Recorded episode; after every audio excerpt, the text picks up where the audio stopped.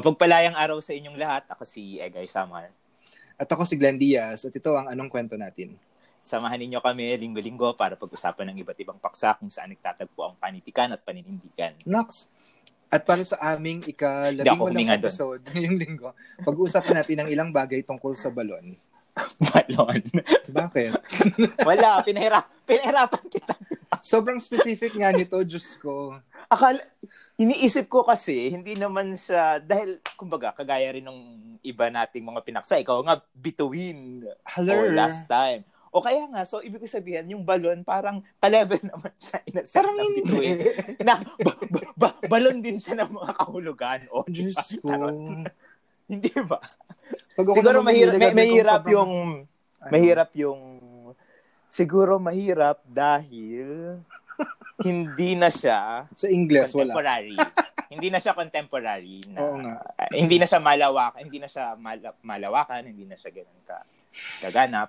Hindi kagaya ng bituin na andyan pa rin kahit wala na charot. Pag ako talaga, pag yung sa susunod, pag nag-isip ako ng topic, sobrang specific din.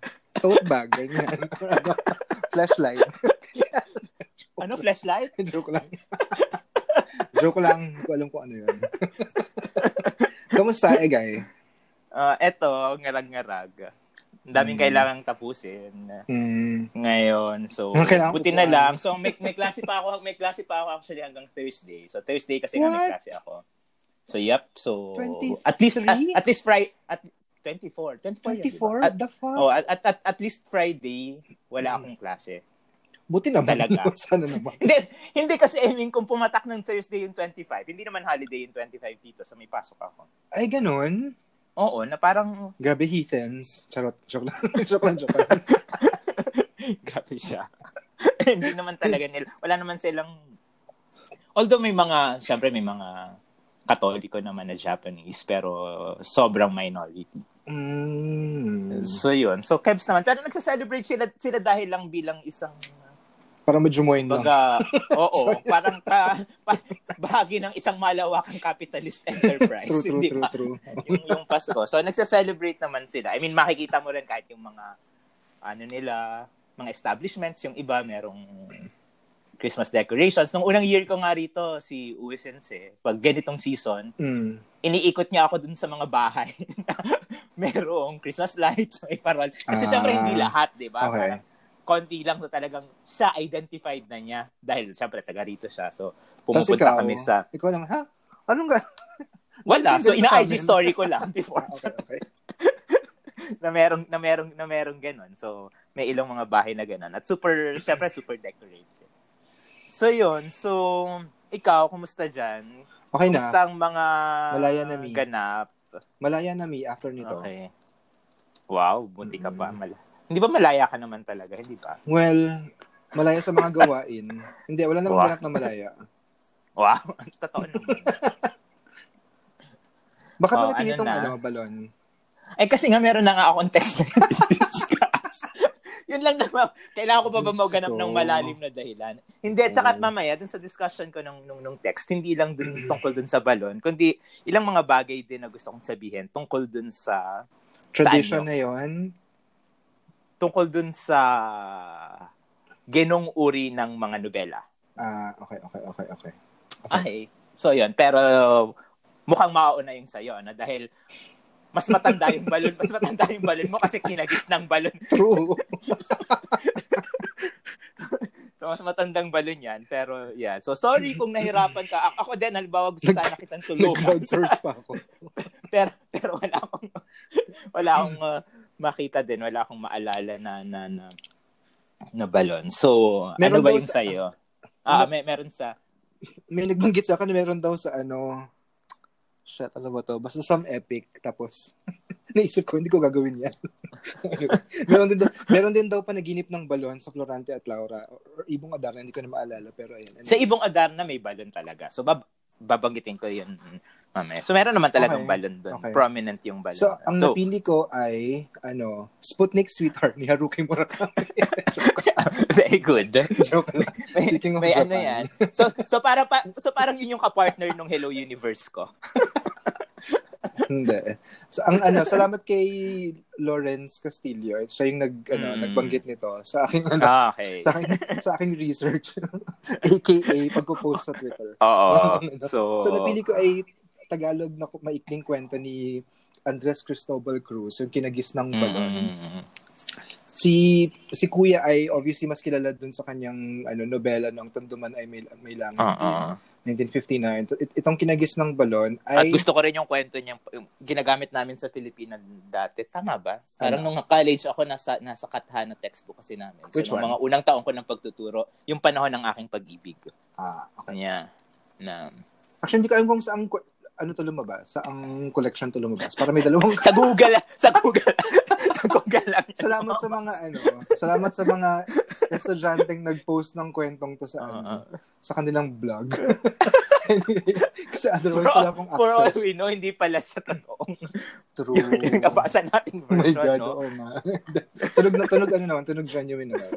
So, Ah. it- itong, itong kwentong to ay nag, nanalo ng uh, second prize sa Palangka noong 1960.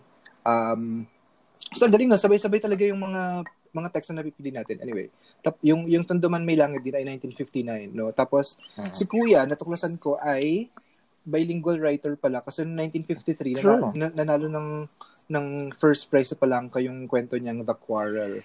So 1953, Ah. ano lang to no? Pangalawang taon lang to ng Palangka, tama ba? Yep, tama. Yata. Oh oo. my God. 1950. eh, oh. Anyway, ano ba yung 52? Palangka ba or Miss Universe? Anyway, parang An- ano? Anong, anong tungkol sa Miss Universe? hindi first year. an- Kailan, anong taon balik wala yung Miss Universe? First year. Dahil ba sa Hello Universe? hindi, Parang- na-realize ko lang. parang, parang confused na tayo sa mga ugnayan. Halo-halo. Hindi, na-realize ko lang na parang 1950 din kasi nagsula yung Miss Universe.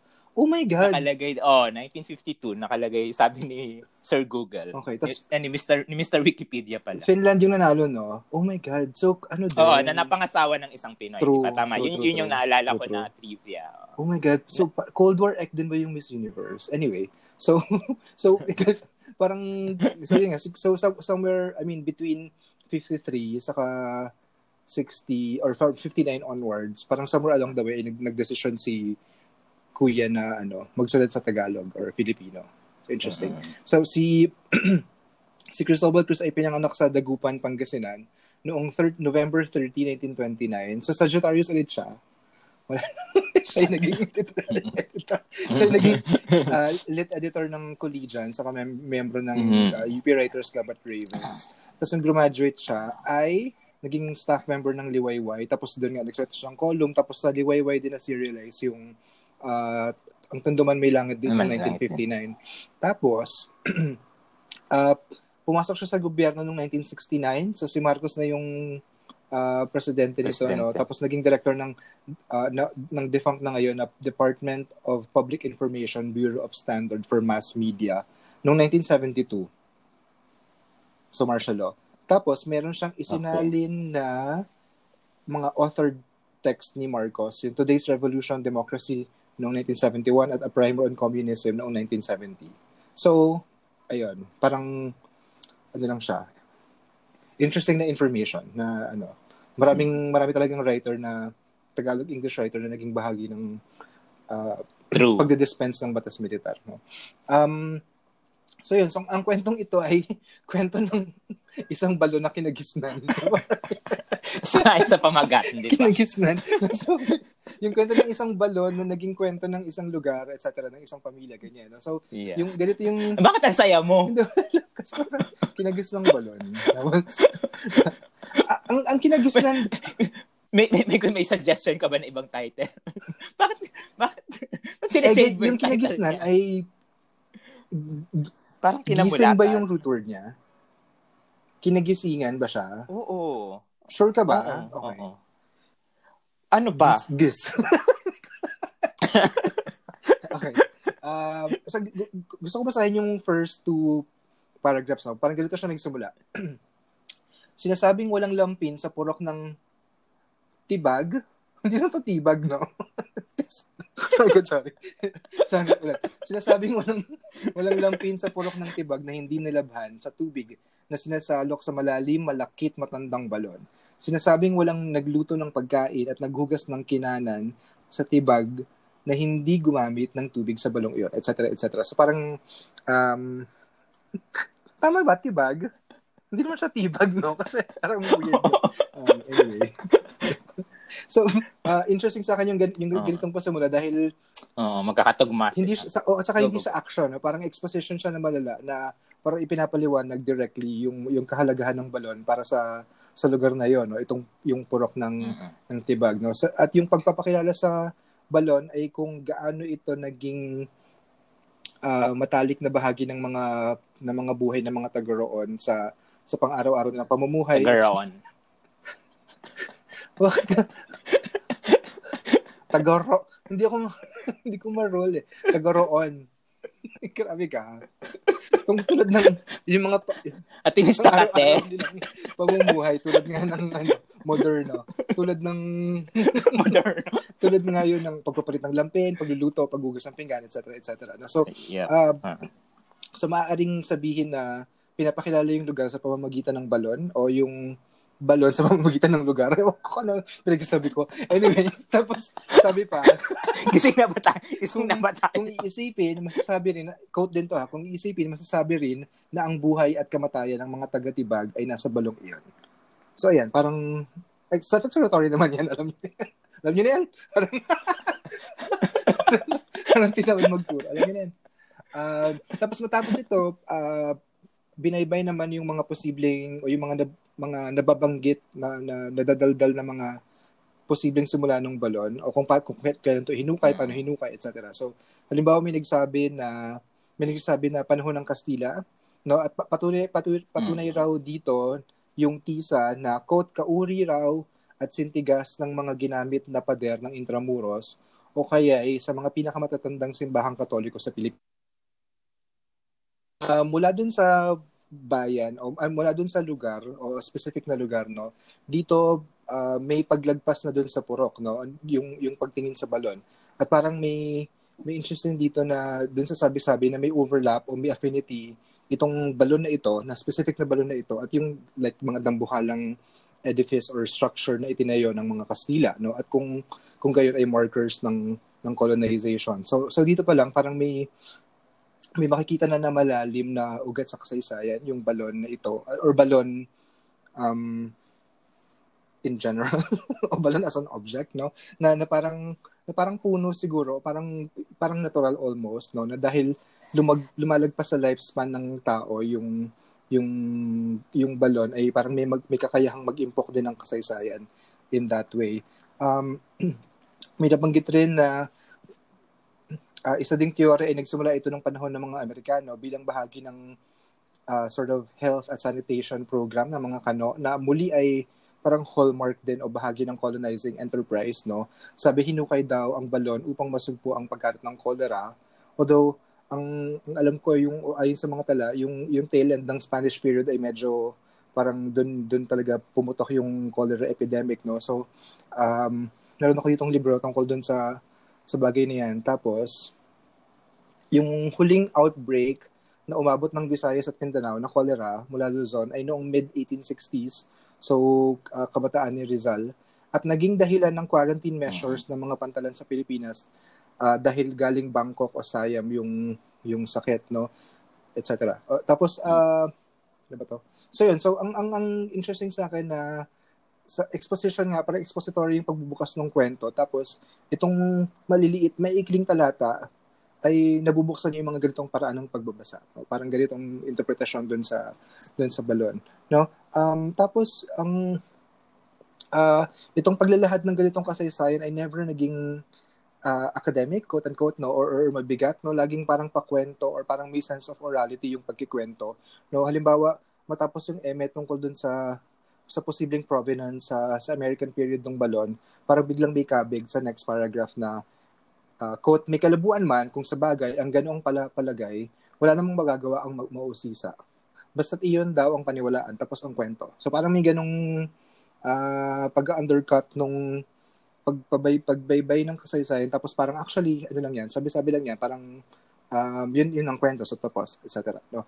Um, Tapos ito yung um, ang interesting din na ang transition mula dito sa expository na nasimula patungo dun sa proper na quote-unquote kwento proper ay sa pamamagitan ng usap-usapan na may maligno sa balon o parang may nakikita na malig, maligno sa balon tuwing gabi na natuklasan na tuklasan ng ng purok na parang dalawang thunders na parang secret lover pala no? Parang isang viewdo or isang matandang dalaga etc no?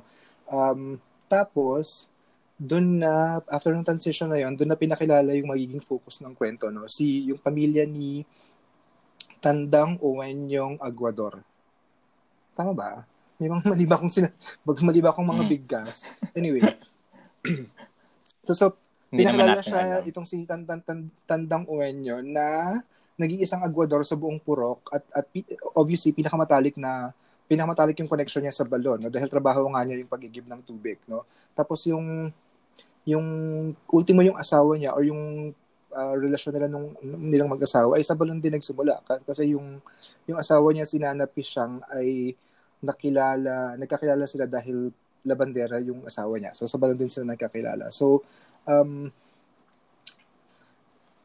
na nasusundan mo ba tong PBB ano episode? Anyway kasi Ah, pag napapanood kasi may may, lang ako may sa usapan kasi ano so diba? May ko. tungkol sa tubig, etc. No? Kasi, kasi may Mm, daldal yep, yep. tungkol dun Oo. sa parang may may housemate nga na ano, parang kinupot siya na hindi daw madalas maligo, etc. Na, na, nabanggit tapos nabanggit na wala Yeah. palang tubig sa kanila. No? So parang interesting na 1960 ito, tapos so 60 years later. 60, tama ba? 60 years later na ba yung 60? 1960, oo. Parang marami pa rin marami pa rin lugar sa Pilipinas na ganito yung ganito yung ganito yung kalagayan. so, si Tandang Uwenyo ay nag-iigib para sa mga malalaking bahay sa sa lugar na yon. Tapos nabanggit na yung mga ninuno niya ay nag-iigib na rin para sa mga ninuno ng mga mga pamilyang to na may kaya. No? So, so dito yung unang sulyap sa idea na namamana yung trabaho sa komunidad na to. No? Parang pasalin-salin ang hanap buhay o mana-mana ang lahat. Ah, nabanggit nga sa kwento.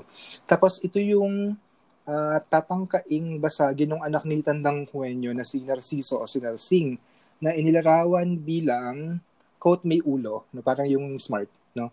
Um, yung pagpapakilala sa kanya ay ah, muli sa pamamagitan or um, paano ba, coursed through yung parang huntahan ng mga tao no, sa, sa pamayanan na parang collective no, na unattributed to one person. Paso parang kolektibo yung yung nagsasalita. No? Nabanggit halimbawa na napalabas na si Sing, no, nakita na siya na may dalang kopya ng Florante at Laura, tapos ayaw niyang mag-agwador.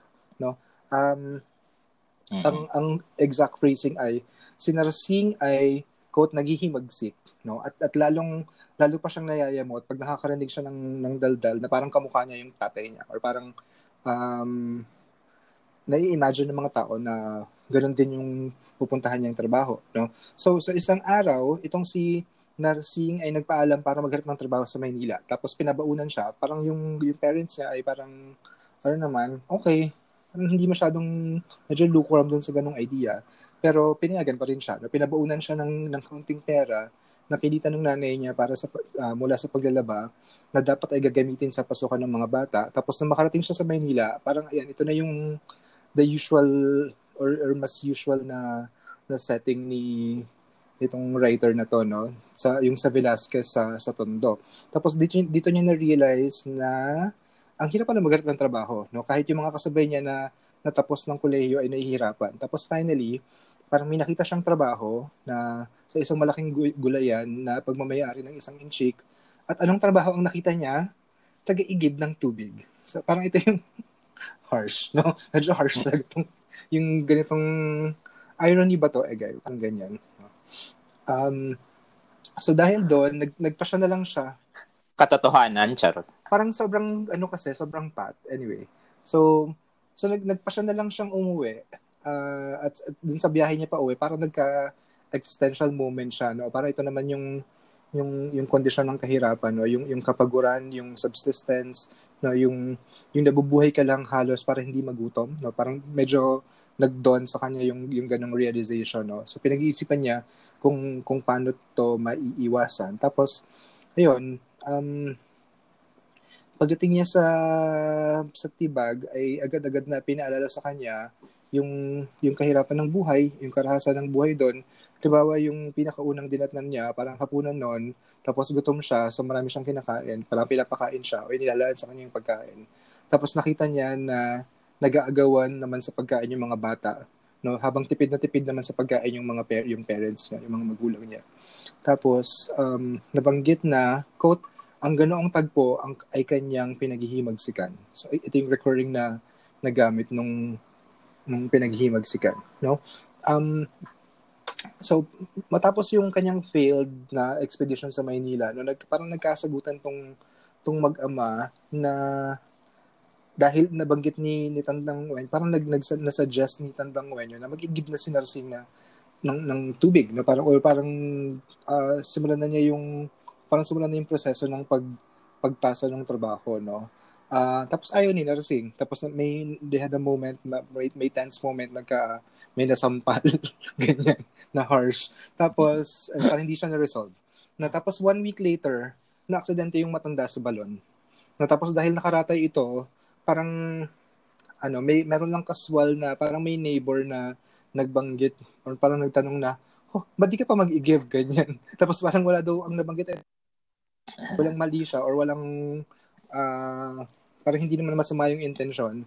Tapos ayun, tapos nagsimula na yung nag-igib na siya. Tapos parang ang ang huling eh, sa kwento ay parang bininyagan siya, no? parang binasabasa siya or something yung mga nakatambay, pirming nakatambay doon sa doon sa balon. Tapos ayun, so parang iwasan niya ay parang nagsimula na yung ganong proseso ng pagmana niya doon sa trabaho ng ng ama o yung cycle na na iyon.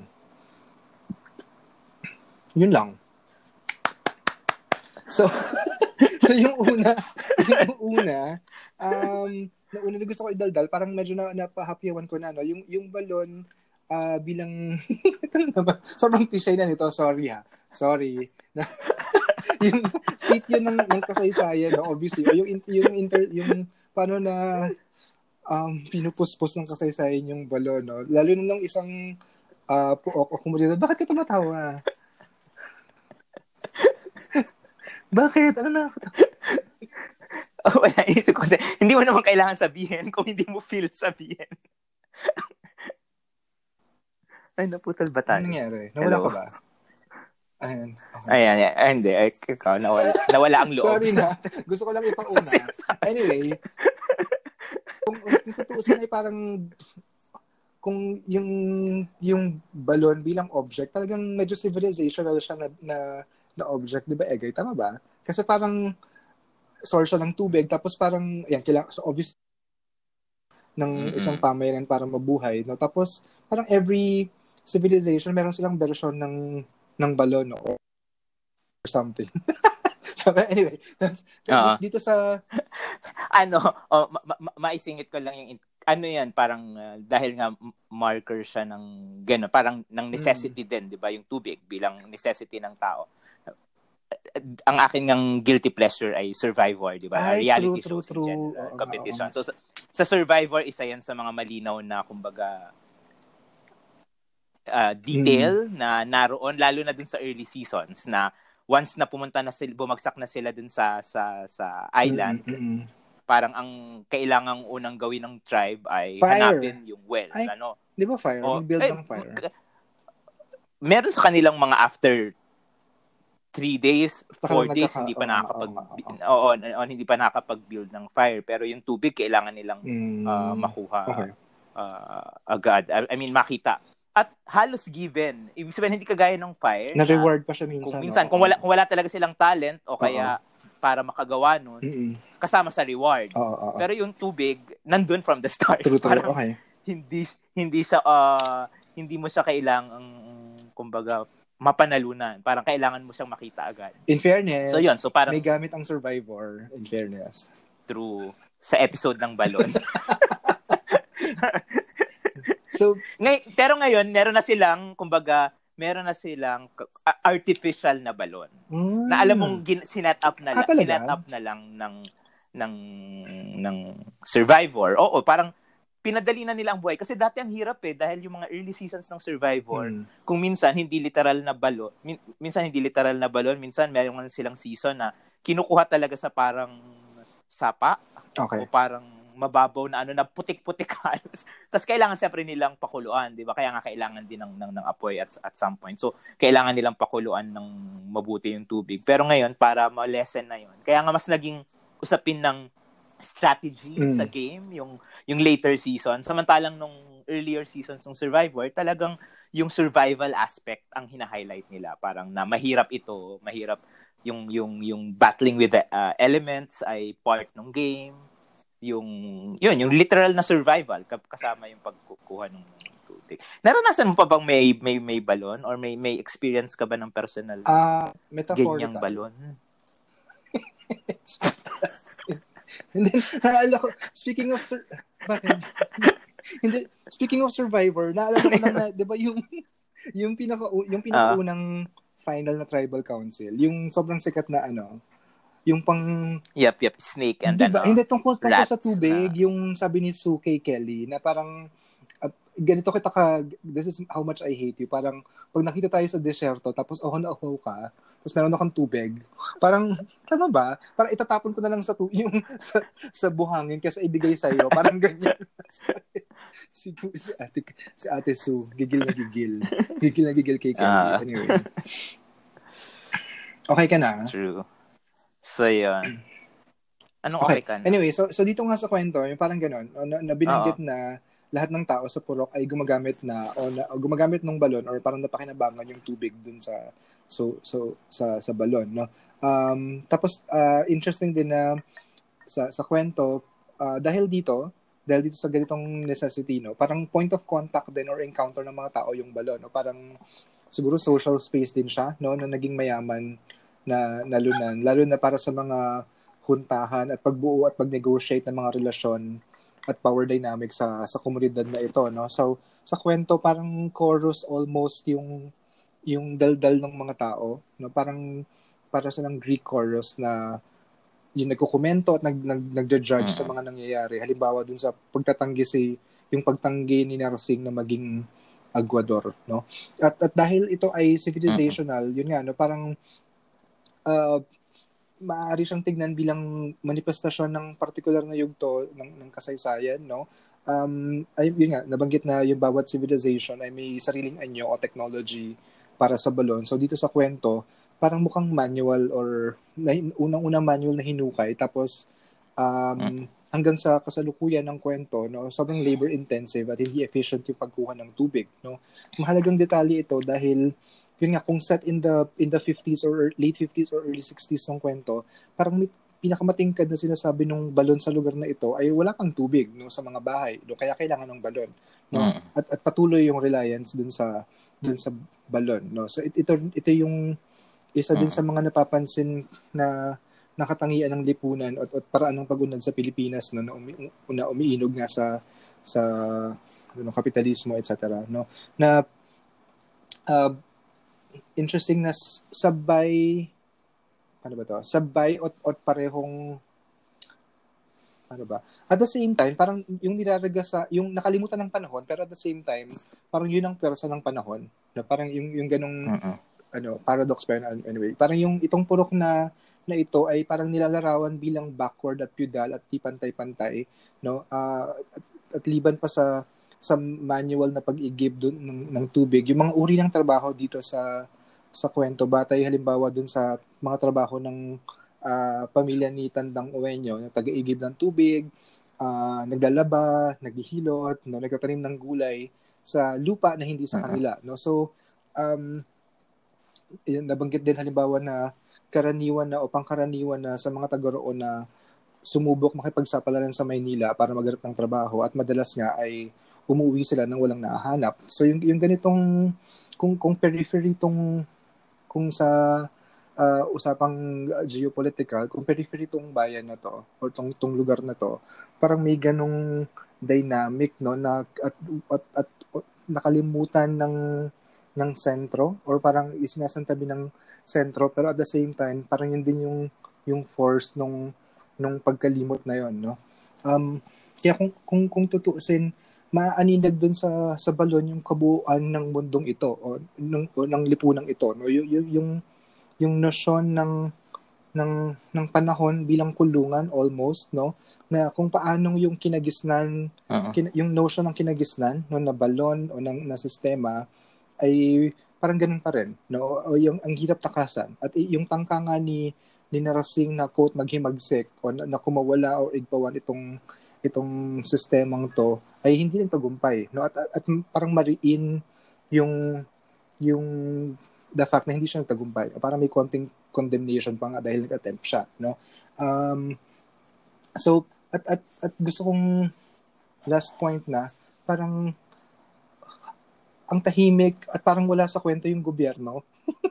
Sino ba? Parang Oo. inassume lang natin siguro na estado yung nag-facilitate para ma mahukay itong balon na ito pero parang doon siya natapos no So, parang parang walang gobyerno no Mm. parang at ito na agad nab- nab- nabanggit ko nga kanina yung paradox na um, sa mga mam- mamamayan na parang pinakamaramdam mong quote-unquote epekto ng gobyerno ay yung kapabayaan o yung kawalan ng epekto. No? At ito yung, at, at obviously, ito ay Mm. pagtalikod sa, sa tungkulin niya. No? Kasi kung, kung walang intervention, parang yung isa sa mga implications sa kwento, no? kung walang intervention, ay parang cycle nga yung mangyayari. No? Parang sa pagiging Ecuador, parang yung sistema ay self-perpetuating, parang walang walang pagtakas, at yun nga, sa, sa kwento, nag-manifest ito na sa pagiging aguador o pinapasa lang o sinasali na yung yung trabaho, eh, sinasalin din yung kahirapan o yung pagiging vulnerable, no?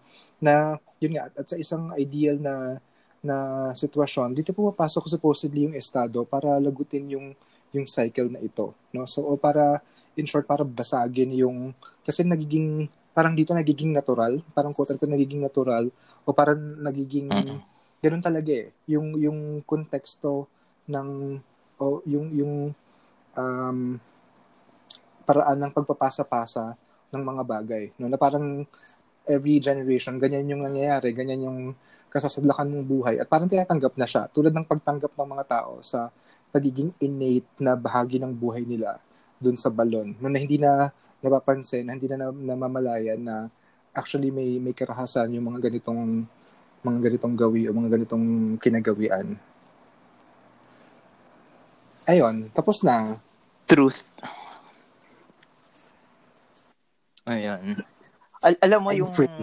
Ano, yung parang similar na... Peter Piper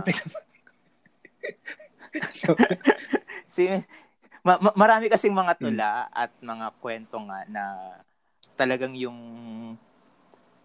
yan yung yung yung mga post-war na mga tula at mga post-war na mga Mm. kwento. Parang ramdam mo yung ganitong ah damdamin ano sa mga Tagalog na, na, na writers ano na yung yung quote unquote modern na sensibilidad na merong ganong himagsik Yeah. sa repetition noong mga bagay-bagay kagaya ng sinabi mo dun sa discussion mo ah memorable sa akin halimbawa dahil dati ginagamit ko sa pagtuturo yung ah, ah, may tula si Tomas Agulton na pilat sa sagwan Mm. na yung situation naman doon, yung dramatic situation ay tungkol sa ang persona ay ah, anak ng mangingisda at ah, ah, suggested na nabuhay at namatay. So literal na namatay sa pangingisda yung ama niya. Pero ngayon ipinapasa nga Okay. sa kanya yung pagiging mangingisda. Parang yun. Tapos parang ang last line niya ay yung, yung yung buong tula ay pag-iisip kung yung yung struggle nga ano sa doon doon sa tatanggapin ko ba to? Parang ito ba yung magiging mangingisda din ba ako? Parang mangingisda na rin lang ba yung pupuntahan ko? Tapos ang ang ang ano niya sa sa, sa dulo, ang last two lines ay parang ah, sa muling pagkampay ng sagwang nagsugat. Lambat ng tadhana ay aking ihahayag. So parang yung yung halos ang hirap na lampasan ano na o takasan na lambat ng tadhana na yon ano yung na parang ah, bihag ka na agad ano na isinilang ka sa ganitong uri ng ng, ng pamilya parang halos ang dami mong parang halos himala Mm. na makawala ka doon kung wala nga yung sinasabi mo na mga mas structural na pagbabago at at intervention ano para putulin ano yung ganitong mga bagay otherwise talagang mauulit at mauulit ito. At binabanggit ko 'yun sa isang banda although siguro hindi makatarungan yung yung yung yung analogy para pero para yung mga estudyante kasi syempre mga estudyante natin sa Ateneo hindi naman sil hindi naman kahirapan yung, mm. yung yung issue nila pero para makarelate lang sila dun sa sentiment ng halimbawa kung ano yung kurso na kinukuha nila para uh, yeah pagpapatuloy lang din mm. ba yon di ba? Kasi ganun din yung, kumbaga, iniisip nila, of course, sa isang mas maalwan yeah. ano, na paraan. Pero ganun din yung iniisip nila sa mga sandali na yon lalo na yung mga freshmen. Ano? Kinukuha ko ba tong kurso na ito? Kasi Dahil ito doktor din yung parents pagpapatuloy ng, ng, ng, ng, oo, oh, doctor din yung parents, business mm. din yung ano ng magulang. So so para maisip nila na yung kumbaga yung ganong sitwasyon, yung ganong kondisyon mm. ay uh, Sorry. kumbaga yung nadadama nila Ayan na naman. Alas 11 na ibig sabihin. Um, Ayan. Pero, okay, gusto kong, ta- gusto kong tanungin. Oh, yun. So, kung, di ba supposedly yung, um, no, na, uh, yung Sigwa generation, nung 70s, parang dun, dun nagsimula yung pag-question o parang pag, pagbali sa ganitong tradition na parang medyo defeatist ng slight. I mean, of course, may value din naman na na-document yung ganito, na yung ganitong trahedya, no? Pero yung at least bibigyan ng konting tagumpay dun sa mundo ng kwento. Mm-mm. Si- si- siguro yung hindi hindi ko kumbaga parang ang hirap ng isang conclusive ano na assessment dun sa sa contribution talaga nila pero ang ang clear para sa atin hindi ba din sa nagawa ng mga uh-huh. nasa Sigwa ay yun ngang sinasabi mo rin kanina na dahil dun sa mas explicit uh, na right, right. involvement ng political right, consciousness, right. parang mas na, na-empower noon yung oh. yung trajectory hmm. na pwedeng ipawan, oh. 'di ba? Pwedeng hindi Kasi dito nga parang So siguro yun yung eh. yun yung critical doon sa mga Oo, me- medyo yun okay. yung critical dun sa consciousness noong noong 70s. So yun, so ah, ang, so, ang, ang, ang napili mo ay English. ang Nobel. Ano ba 'yan? Bakit English? Yes. Uh, Baliktad ng mundo.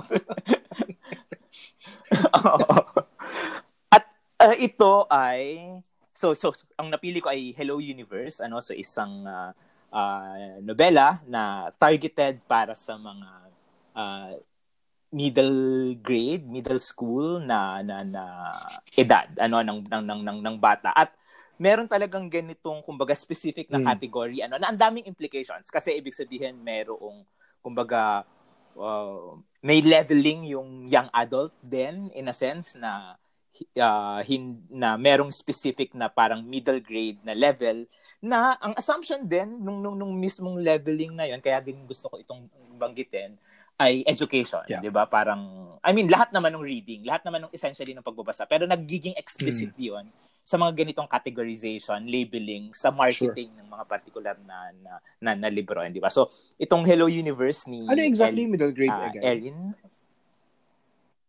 Uh, siguro mga around 9 to 12. Basta so, bago ito yung pagita, pagitan ng na yung pambata sa kanang young adult? True, ng ng, ng young uh, ng, okay. ng young adult. Na sa sa access sa tingin ko ay kumbaga dati 'di ba tinitingnan natin na parang pag ang tagal na issue nito yeah. sa nito mm. at ay issue mm. pa rin mm. ito I guess hanggang ngayon sa atin na pagkatapos ng children's lit mm. wala na parang talon na sa quote unquote true, literature true, true. ano yung yeah. yung yung mga ba- batang readers kaya uh, parang ang hirap ng jump na yon kaya sinusubukang punuan yung okay. gap na yon sa pamamagitan ng pagpapalakas ng young adult literature pero yun nga bago pa rin yung young adult, parang meron pa rin itong gap na ito. Ano, mula dun sa picture books hmm. ng mga bas bata talaga, ng eh yung itong tong middle grade na siguro sa atin, ito yung mahalaga ng mga contribution ng halimbawa nobela ni MJ, mm, Tumamak, mm. yung Supremo, right, yung series right. na yon. Yun talaga targeted talaga yon sa sa mga middle age na uh, middle uh, pa, paano ba patulan hindi middle age middle grade level middle grade na na, na level ano ng si, si MJ yung middle age joke. Hello. May kabatch ko sa MJ tumigil uh, ka. Ah. kaya nga. So, hi MJ. Kung nakikinig siya, kung ako nakikinig si MJ, ma'am. O nanonood lang siya ng mga IG stories. anyway, anyway. Saka, hindi ba, hindi ba Hi, cultural MJ. din siya? Hindi ko alam, hindi ko alam kung nasa Manila. Wala- wala Ay, siya, nasa huli kami Jensen siya. nagkita nung, nung, nung umuwi ako, nung last, ano, nagkita kami sa, for, sa rally, Mm. yung go, from UP going to, ano, going to Luneta na nung September last time. So nakita kami Okay. sa UP noon. Eh pero nag-jeep naman hanggang ano, hanggang FEU. hindi naman hindi naman hindi naman so, so, so from FEU na naglakad. Sa sa Jensen, nagpalipas ng quarantine si ano. Nagkapalipas ng quarantine si ano. Ay, ng lockdown. Ah, okay. Sa Akala ko, pa, pa, pa- parang nung early part ay na parang nasa Maynila pa siya. So siguro nung pwede nang magbiyahe, Hmm. nag-umuwi na siya ulit. So yun. So anyway, so yung mga ginagawa ni, ni, ni MJ, kagaya nga dun sa Supremo, so parang nag-feel yun sa isang importanteng gap. Sa, sa isang gap na medyo, yun nga, sa mga works na kagaya ng Hello Universe na uh, clearly, so ito ay uh, pinublish ng HarperCollins, Mm. ano, ay US talaga yung initial na Yeah. market, ano, I mean, para doon. Kaya nga, nanalo nga ito ng, ng medyo prestigious, ano, quote-unquote, prestigious na, lahat naman ng prestigious ay naka-quote-unquote. ano, pero, ng, ng, ng prestigious na Newbery, Newbery, right, medal right. na parang isa sa, parang isa sa mga quote-unquote importanteng Matagal- matagal na awards kasi ano, yun. sa children's lit. Oo, sa, sa, sa children's lit. Ano, at uh, importante yon sa tingin ko sa atin dahil din nga sa malinaw na identification ni ni Erin Entrada Kelly. Hindi ko siya kilala ng personal, ah, pero lagi naman niyang ina-identify yung or nire-recognize at least yung Ah? Filipino Okay. roots niya, yung mom niya apparently. Oh. Although siya unlike halimbawa ikaw ginamit mo na si Ma'am Gina, Mm. 'di ba? Apostol dito. Si Ma'am Gina ay dito naman ipinanganak Mm. sa Pinas, 'di ba? Tama. Siya, nag-migrate lang siya sa US. Si Erin kasi ay US na talaga Okay. siya ipinanganak. So yung mom niya yung nag, nag nag-migrate. So medyo parang ibang ano rin 'yan, Second ano? Ibang generation, no? Upper consciousness din. generation. Oo, na na na Yeah. nanay na niya, parang second-hand din Okay. stories ng Pinas sa isang banda, 'di ba? So para sa kanya. Pero 'yun, lagi nga niyang binabalikan or ginagamit ano. So dito dito sa kwento niya, kung tutusin ah sim ah y- yun muna. So dahil nabanggit ko na nga itong middle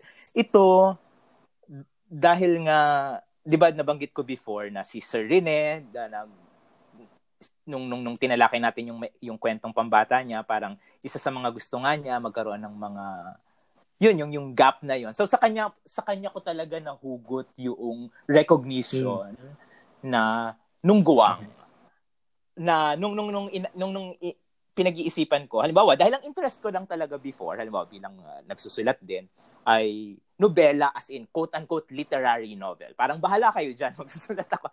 Par- parang ganoon pero after nung nung pag-isip sa ilang mga pag-usap namin ni Sir Rina noon dahil nga naging kaklase ko rin siya, parang sinasabi, naisip ko talaga noon, parang kung kung mahal ko talaga yung quote-unquote panitikan, ano natin, panitikang ah, Filipino, parang pwede ko bang pwede ko bang pahalagahan yon nang hindi nang wala akong gagawin or at least hindi ko pahalagahan Mm. din yung journey patungo dun sa gusto ko. Okay, gets. So, ibig sabihin parang okay, basta gagawin ko itong mga gusto kong gawin for adult na readers or para sa isang uri ng consciousness na iniisip Mm. ko na makaka-appreciate ng mga nobela ko. Pero bahala kayo kung paano kayo makakarating dito. Okay.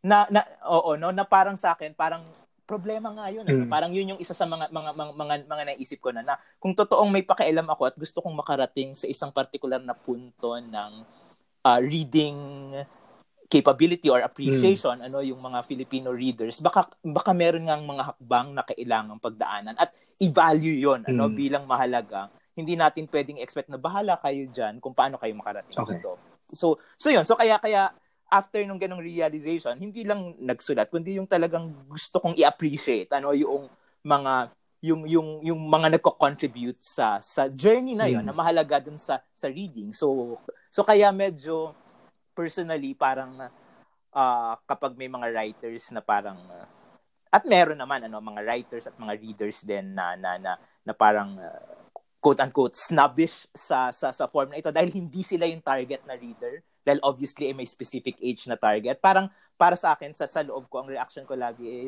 so paano natin ine-expect na na ma-appreciate or natatanda yung mga bata clearly hindi na ikaw yung, yung yung target nitong mga ganitong uri ng libro pero kailangan yung mga ganitong uri ng libro para nga makarating dun sa mga libro na gusto mo Yes. yung mga mga bata na ito so so yun so yung ganong So valuation bakit ano, para so sa bakit hindi mo pa rin tinatapos yung Janus? kasi may pera pa ako Katuril, ano ba? hindi ah tatapusin ah, alam mo medyo sabog din talaga hindi ko alam kung hindi ko bang matapos ang 2020 Hmm. or meron talagang gaba itong 2020 na ito Sure. na hindi ko siya ko hindi ko siya matapos. Hindi, mar- meron naman akong ibang ginagawa, hindi ba? Hindi nga lang Janus. I mean, Hay kata. hello kata. Sorry. Anyway, Sorry. Ayan. So, hopefully, itong week na, na nawalang klase. Although, meron nga akong iba pang sinusulat eh. So, Eh, mamili ka. so hindi ko maupuan yung Janus. Parang, ah, siguro kasi, Sige. na, nafe-feel mo ba yun? Na, nafe-feel mo ba yung, nafe-feel mo ba yung, hindi yung pag-upo, kundi, nafe-feel mo ba yung, dahil alam mo na more or less na kapag hinarap mo, parang ah, magagawa mo na naman. Parang nade-delay mo yung isang bagay dahil tingin mo mas buo na siya. Anyway, uh, anyway, punta na Sorry, sorry. sa, sa, sa Hello Universe. Simple lang naman kasi yung yung yung yung, yung kwento nito, Hmm. ano. So merong ah, apat na points of view ano na ginagamit dito si si, si Kelly. So yung yung yung isa ay sa isang Filipino-American na, na na bata si Virgil ano sa sa Linas, ano. Almario. At uh, Virilio kasi siya, di ba? Oo. So, ah siya ay pinakita dito, pinapakilala dito bilang isang uri ng bata na parang uh, payatin, Hmm. ano, na Mahiyain. mahiyain, hindi masyado nagsasalita. So parang at ang biro nga sa kanya, biro nga sa kanya ay para siyang pagong ano na nakakulong sa shell niya, Hmm. 'di ba? So kahit yung mga kapamilya niya, ganun yung pagtawag sa kanya. Pero very close siya at ginagamit dito sa nobela nito yung lola, ano, na parang naging True. Filipino signifying ma- marker na ano la- after nung saan ba Walt Disney ba yung may Christmas ano? Ano ano yung ano yung nagkaroon ng ano ng, ng Anyway, 'di ba parang mga f- a few weeks ago merong Ah, uh, Disney. Christmas Disney. UK. uh, Disney yun, 'di ba? Na uh, sa UK, 'di ba? Na na, na Mhm. Lola, Lola. yung ano. Lola rin. So- oh so parang- God, her name is Lola. Oo.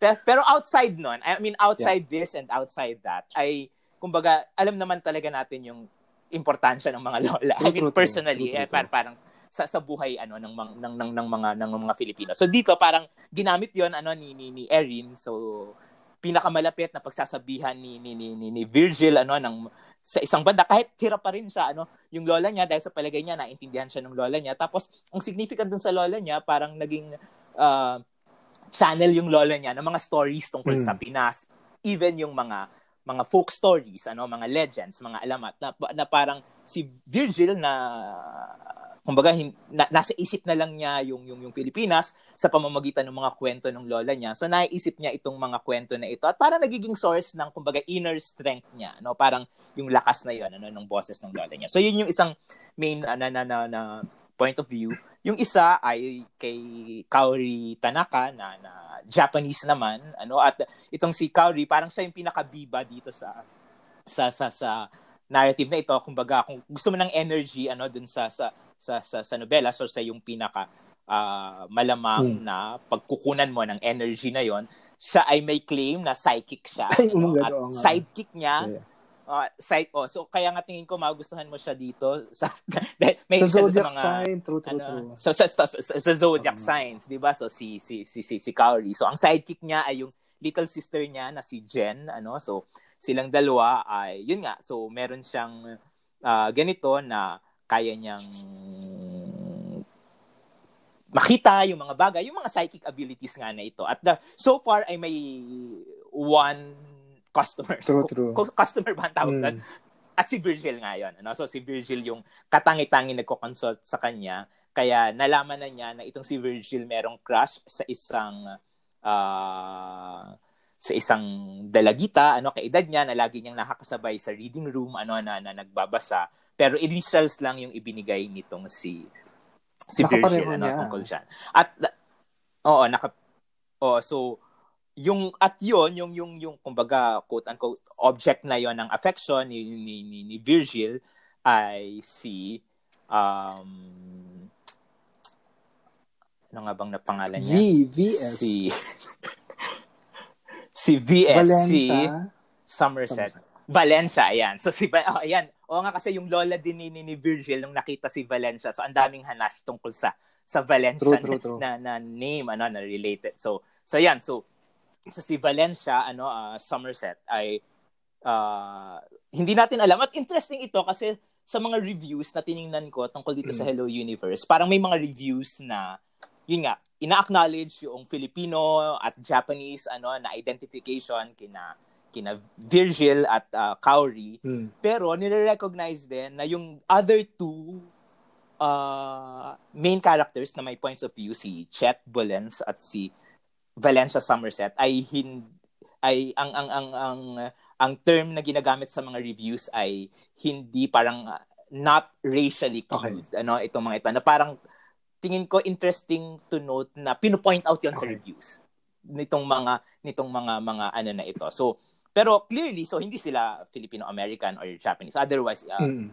uh, i-mention yon. Ano? So, ang interesting dito kay kay kay Valencia, yung yung kumbaga added na parang na-imagine ko bilang nagsusulat din tayo na nung kini-create ni Erin itong mga characters na ito. Okay, ano ang ilalagay ko sa kanya na na na nakatangian na magkukulay ano dun sa pagkatao niya sa isang banda. At parang unfair ito ano na parang coloring lang ito ng character. Pero interesting na na choices yun. Dahil alam mo, tayo kasi, dahil nagsusulat nga tayo, parang alam natin yung, kumbaga, more or less, ano yung gumagana doon sa mga Sure. decisions, sa mga choices na ito, ano, ng writers. At ah, si Valencia ay kinat kinatha niya bilang isang character na, dahil nga hindi na niya i-identify yung issue ng race, so ang issue niya dito ay yung pagiging deaf, Yeah. ano, ni, ah, ni, ni Valencia, at kung paanong yun ay part ng character niya. Parang siya yun. Mm. Parang uh, hindi necessarily negative or positive pero yun yung identity ano? Yun yung main na identification ni Valencia. Ibig kahit sa sarili niya Mm. mismo kaya yung mga frustrations niya at yung mga desires niya ay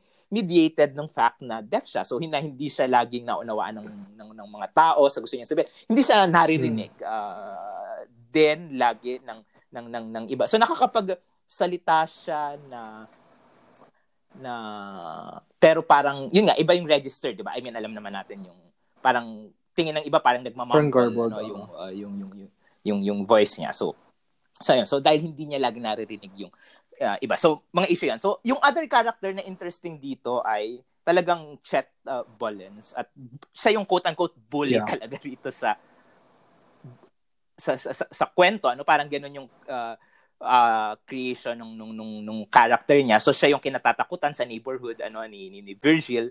At yun ngang significant na mangyayari. So yung after na ma-introduce tayo dito sa mga characters na ito yung yung yung crucial na events lang naman talaga nito ay ng ah, araw. So isang araw lang halos nangyari itong itong kwento eh. So nung araw na pupunta dapat si Virgil kay kay kay kay ah Cowrie hindi nakarating si, Cow- si si si Virgil. So nagtataka si si, si Cowrie at nung araw din na yon si ah, Valencia siya yung nakapunta kay Cowrie dahil nakita niya yung iniwan na ano ang tawag anong Paskin. tawag dito parang ad- advertisement yung yung ad- ano ano Paskin. at, oh, mga pas, paskin ginagamit pa yung paskin talaga. Oo nga. Pasquin. Oh, so itong so itong mga pa, 'di ba? Ang memory ko nito ay kapag ano eh nung college ako, ang daming mga ginagawa pa rin ba to sa mga UP ikot na Sa jeep UP na kapag yan. naghahanap ng mga Yeah, yeah, ka-dorm? sa waiting shed. oh, di ba? Naghahanap ng mga Mm, ka-dorm mm. na napupu- puputulin mo yung number, Mm, yeah.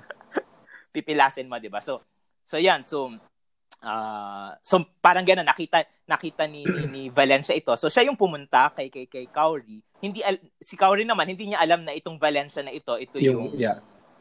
Uh, yeah, yung kung yung interest ano ni ni Virgil. So nagtataka sila bakit hindi nakarating si Virgil. So pumunta sila sa bahay ni Virgil doon nga nakilala ni ni ni, ni Nakaori at ni ah, Valencia si yung lola ano doon nakakwentuhan tapos etc. Pero nagtataka pa rin sila kung bakit ah, hindi nakarating. Apparently ang nangyari pala kay kay, kay Virgil dahil nga doon sa sa encounter niya with Chet na uh, quote unquote ay bully.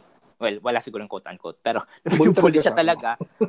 Oo, so si si si Virgil, lagi niyang dala, parang mo yung guinea pig safety, niya. si, si, oh, yun nga, ito, lagi niyang dala safety blanket niya yung kanyang bag, di ba? At yung laman ng bag na yon ay yung yung kanyang guinea pig, ano, na si Gulliver.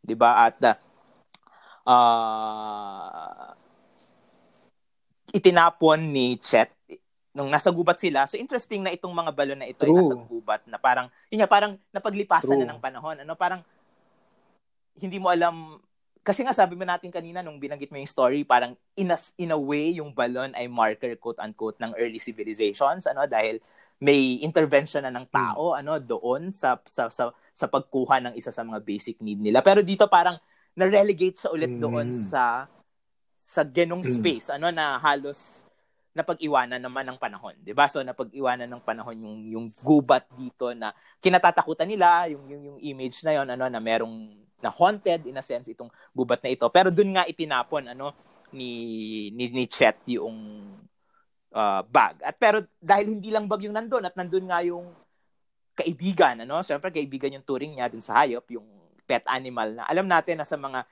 uh, akdang pambata, isa sa mga mahalagang detalye ano na yung pagkakaroon ng kaibigan na hayop ano na na yan. So bumaba si bumaba si si si, si Virgil dun sa balon. Pero yun nga sa pagbaba niya yung kanyang tinutuntungan so bumigay kasi merong hagdan. So napunta na siya sa baba. Tapos hindi na, na niya alam kung paano nga siya uh, may, may, may ililigtas dito. So doon doon na nangyari mga pag-iisip niya at parang nakita niya yung isa sa mga nilalang na nasa Hmm. kwento ng mga lola niya. Ito yung ibon, ano na sa mga kwento sa atin, 'di ba? So early creation stories kagaya ng sa mga Visayas o sa Tagalog na version ng malakas at maganda. So yung ibon na tumuka ano dito sa kawayan para lumabas yung unang tao. So so may mga ganon na alam mo na ito yung ginagamit Hmm. ni Erin ano na na, na detalye mula dun sa folklore ng ng Pilipinas.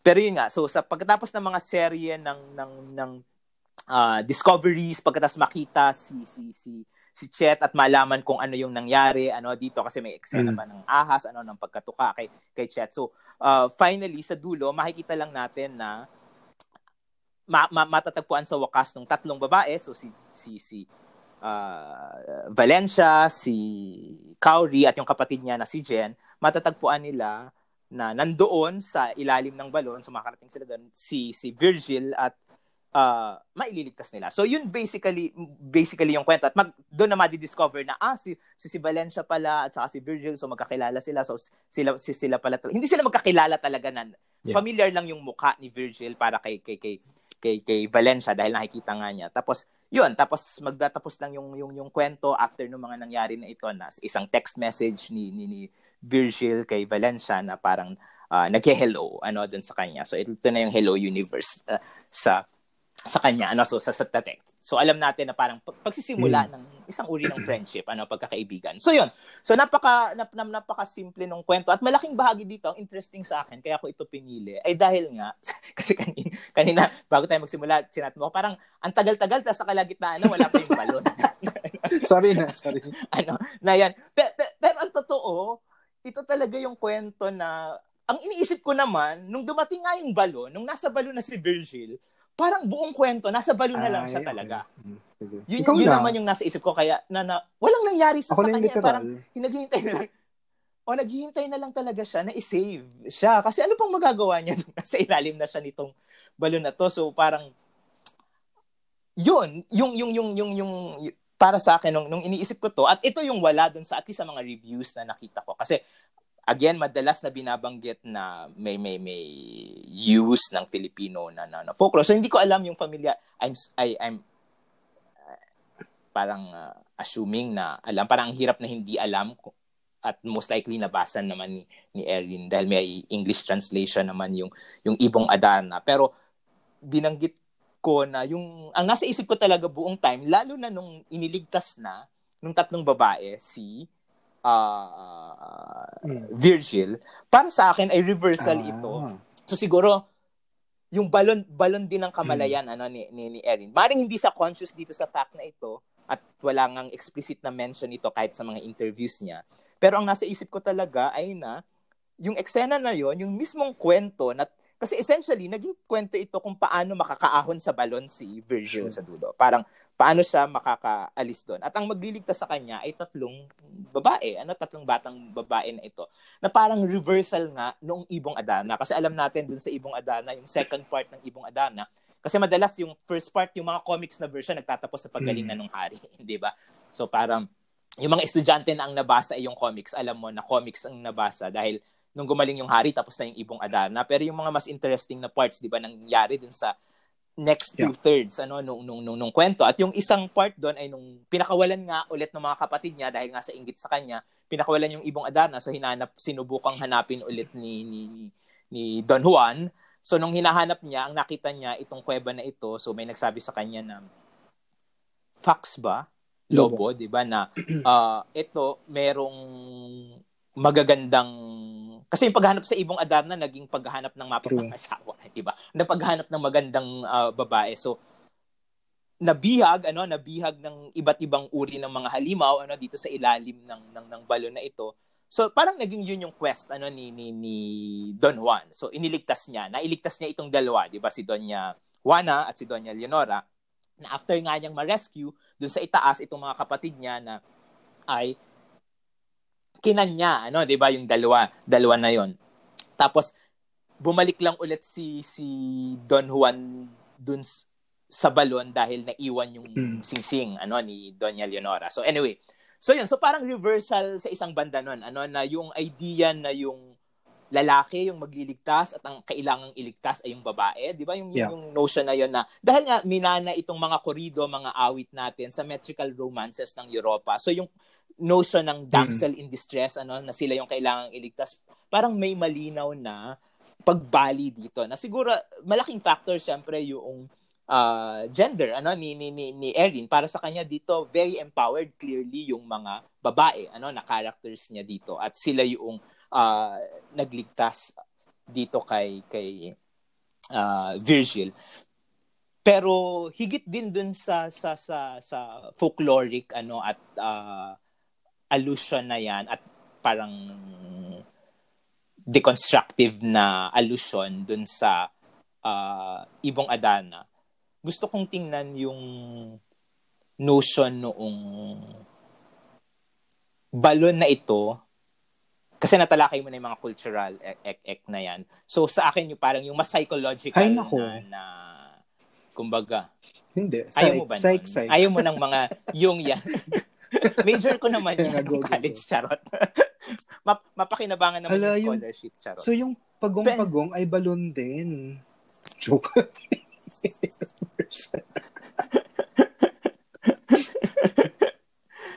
pero pero hindi ba parang uh, ano ba yung pa, pa, paano ba to? Gino-joke mo on naka-on air ba tayo nung gino-joke mo si Murakami? no?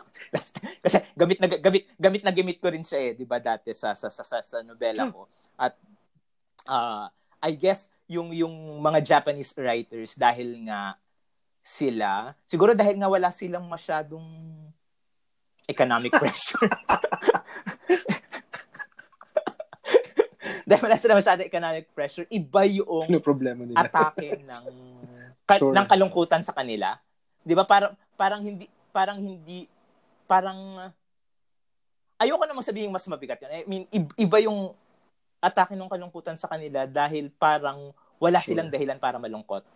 Alam mo yun?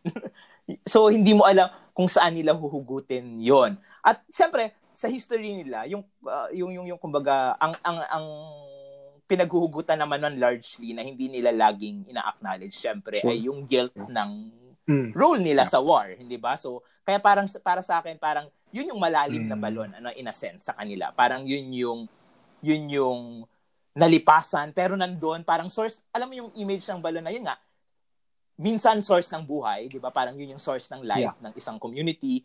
Pero at some point na-outgrow nyo yon nagkaroon ng bagong mga mga teknolohiya, nagkaroon ng bagong kaalaman, nagkaroon ng bagong karunungan, pero hindi nyo na sure. maalis yung balon, di ba? Nandyan yung balon at par- parang laging haunting mm. yung balon na yon sa inyo. Kaya nga, ang very popular na image sa atin ng balon sa, sa Japanese popular culture ay si Sadako, di ba? Yung, yung horror na yan ng The Alam mo naman yun, di ba, yung sa Ring? Oo, di ba? So, yun yung very popular. Although, yung novel nga ni, ni, ni Koji Suzuki, wala yun. Parang uh, Talaga mas ba? sci-fi kaysa horror yung yung yung. Oo, mas sci-fi, mas tungkol sa mas tungkol VHS, ito ganyan. sa si Sadako.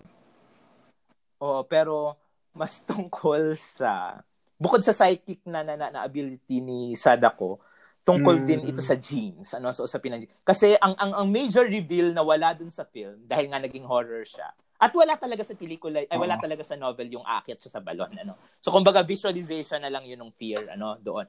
Ah, dito, nandun talaga sa balon yung katawan, ano, parang nailibing, ano, doon si si Sadako. Kasi itinulak siya ng doktor. Kung tama yung mga pagkakaalala ko. Dahil inattempt siyang i-rape ng doktor. Hindi ko pa ulit napapanood yung film, ano, kaya, kaya hindi ko na maalala. Kasi ang naalala na nga lang natin nung lumalabas na siya sa TV, sa balon din sa TV. Again, wala yun dun sa original na novel. Pero ang nasa novel na, nung binabasa ko yung novel na talagang tumatak sa akin, ay na, ay tungkol ito sa sexuality. Kasi nung nire-rape siya, na-frustrate yung doctor nung Hmm. matuklasan na hermaphrodite si, ano, si, si Sadako, na meron siyang male genitalia rin. So, Mm. yun yung, kumbaga, Oh my God. malaking nami-miss nung pelikula. I mean, doon sa pelikula. I mean, ma- ma-appreciate, Oo, ma- Yeah. ma-appreciate natin yung pelikula bilang horror film. Pero sa Mm. tingin ko mas complicated yung gustong gawin ni Suzuki doon sa doon sa doon sa novel. Ano? At lalo pa siya magiging sci-fi doon sa mga series at nakaka, nakakawindang na yung mga yung mga kasunod na mga series kasi hindi na siya talaga horror. Ano, wala na siya hindi siya horror na kagaya ng horror na katatakutan doon sa, sa sa Ring na series na pelikula. Pero anyway, so yung image na ito ng balon, 'di ba, bilang haunting, ano na 'yan? Ay dito parang yung pagbalik na yon o yung pagkahulog na yon ni, ni Virgil ano dito sa nobela dito sa sa sa, sa balon parang ah, ang ginagaranti nun na experience ay solitude ano yung pag-iisa na ah, kahit meron siyang kaibigan nan kasama nga niya din si Gulliver ano ay na-realize parang yung realization ni ni Virgil ng importance ng connection with other people ano na hindi siya kailangang Mm. hindi siya kailangang Lumab- maging extroverted na tao or maging quote unquote masigla masigla na tao. Oo, lumabas kailangan mo lumabas sa shell. Na yun yung alam mo ikaw pinagtatawanan mo talaga Hindi, kasi di pa turtle na yung tawag middle sa grade na, na, na leader. Nga. Oh, turtle yun nga. The turtle charot. Ay, nako. Ka- Kawawang mga turtle, no? Dugo, dugong naman. Pero yon so, pero yung, y- gusto kong i-acknowledge yan, ano, na yung, yung, uh, ang, ang, ang emote ko, nag-post ako dun sa, ano eh, sa, nag-post ako dun sa, nung una kong Hmm. nabasa ito, after kong mabasa ito mga two weeks ago nga, post ako dun sa IG story na parang yung balon talaga, may literal na balon dito sa nobela, pero ang isang totoong balon din na, dinara, na kinahulugan ni Virgil ay yung balon nga ng pag-iisa, ano, ng solitude, na parang higit sa, kumbaga, isa sa mga mahalagang awareness ng bata at some point sa buhay niya na alam mong tumatawid na siya dun sa simpleng bata Mm. patungo dun sa mas may kamalayan na dun sa identity niya Mm. ay yung recognition ng pag-iisa na may mga san, na may mga sandali na nag-iisa ako at kailangan ko ng connection. 'Di ba? Parang parang yung ganap na pagiging bata Yeah. ay kawalan ng malay Mm. sa idea ng solitude eh. Parang yun yung yun yung tingin ko at sa palagay ko yun yung contribution nitong ano nito, nitong kwento na ito na pinapaalala sa atin yon ano na at some point sa buhay natin bilang isang bata nagdawn sa atin yung realization na Oh my God, wala na. Ano ba, solitude sa na ako. possibility. Fuck. Diba? Thank you, possibility Ngayong araw. Pag-iisipan ko na yan ngayon. Diyos ko. sorry habang buhay habang nga. habang May- buhay na yan charot pero Pag-iisipan 'di ba parang y- y- yun yung yun yung Oo. So yun na ayan nalungkot din ako. Naglalakad sa San Pablo. hello Naalala mo ba na Hello, naglalakad ka pa universe. Pero yan, school. Oo, tara. oh, hindi.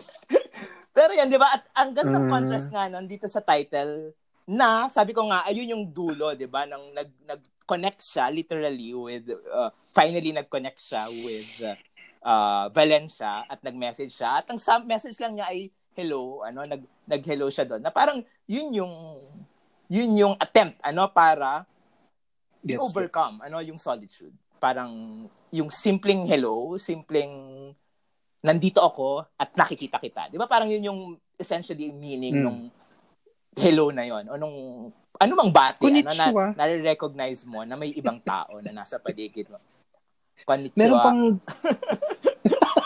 Hindi, iko, merong- iko, charot. Parang may may Bisaya na alam yung brothers. Bisaya ba yung roots ni ng parents? Kasi may may maayong buntag. Ay, di mu- ba, sa muka. muka.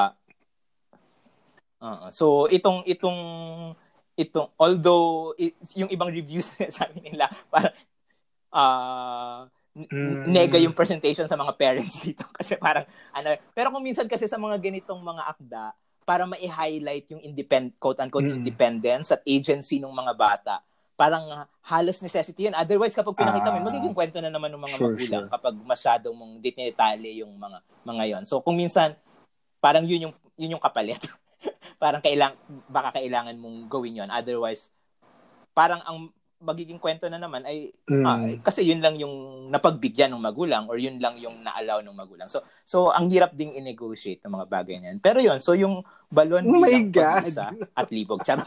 pag-iisa. Hindi, pag-iisa. Pin- pinanood mo ba Pa yung, Pag-iisa yung na. Haunting of na yun nga. Manor? Okay. Hindi pa. Kasi inuna ko itong The Voice. The Boys? Ano yung The, Voice, ah, hindi The Voice. Rudy Fernandez? Oo. Ah, based siya sa ba- based siya sa ko, based siya sa ko. Grabe. O si The Voice. Ang tanda ng reference. Hindi, sorry, sorry. ano yung The Boy? The Boys? Ah, The Voice kasi ah, parang tungkol siya sa superheroes pero sa isang capitalist na lipunan. So sila ay Okay. pi- create Okay. para pagkakitaan essentially. So eh? So yeah, Spec so panoorin mo maganda rin. I mean kung uh, Oo, tulad ng ating mga buhay. Pero yun, so so Okay. yun kasi tinatapos ko, parang episode 7 na ako ng season 2. So parang last two episodes nun. So ayan. So yun kasing yun kasing ano, parang hindi ko siya Ah, mapapanood habang nagluluto that's ako. true. Kailangan parang kailangan nakatingin ako. Oo, so kaya hindi ko siya magawa. Eh usually nakakapanood ako ng mga series habang Okay. nagluluto, Okay. habang nag-exercise. Yun. So, kaya yung mga parang Mm, kailangan okay. kong tumutok. Hindi ko masyadong nap- na napapanood uh, recently. So, Ang saya, ang saya nga. Oo, di ba? Ang saya ng kalungkutan. Oo, so, at ililigtas lang tayo. Kumbaga, magliligtas lang talaga sa pag-isa sa Afraid. ating ibang tao. Hindi natin maililigtas yung sarili natin. di ba? Parang, pa, kung- I mean, kung i-extend ko yung reading na yon di ba, na nahulog, kapag nahulog ka sa balon at yun yung pag-iisa, ibang tao, hindi mo maililigtas yung sarili mo. Parang, kailangan mo talaga ng ibang tao. Na, I guess, fair. Parang, yun talaga yung point, di ba? Parang, hindi maililigtas ang pag-iisa ng pag-iisa. Ano pa? Tama, itigilan natin to. Pwede ba? Peter Piper picked up Pag-isa pala yung topic. so, yun. So, so wala tayo next week, di ba? Bilang mag-celebrate ka ng Pasko with your family, charot. Ikaw pa talaga. At ah, ako ay mag-celebrate ng Pasko sa Ibalon. Mag-Janus ka na next week, di ba? Upuan mo lang. Okay. Naman. sana, so- sana.